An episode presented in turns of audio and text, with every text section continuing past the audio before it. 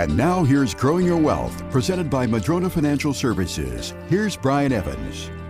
A lot of baby boomers own a business and are getting to a point in their life where they want to sell and have a succession plan. There's a couple of options available to you. You can sell to your family, your kids internally, we would call that. You can sell it internally to employees, key employees, or you can sell it externally to an outside entity. Now, there's positives and negatives to both of those. Uh, if you sell to your employees, often they don't have a down payment. If you sell to your family, same thing. They may not be able to cash you out, so you'll have to carry the contract on that. So you're taking some risk from that. You would charge interest and so forth, but if they stop paying, they stop paying, or if they don't run the business well, then that could be a problem too. So you're putting some faith into them paying you back. If you sell externally, often the buyer will make you stick around for a while to transition the business. That may or may not be a good thing for you, but you're more likely to get more cash up front. Now, I've seen them work both ways successfully. I know in my own business, I bought it as somebody who was a key employee. I bought half of it. I didn't know how to run a business, but over the years, I figured that out. And about nine years later, I bought the other half, and, and now it's very successful. I've also seen businesses where they don't really have a key employee that can run a business the way they did, or even close to it, and they don't really see that happening. So, in that case, very often, like veterinary offices or something like that,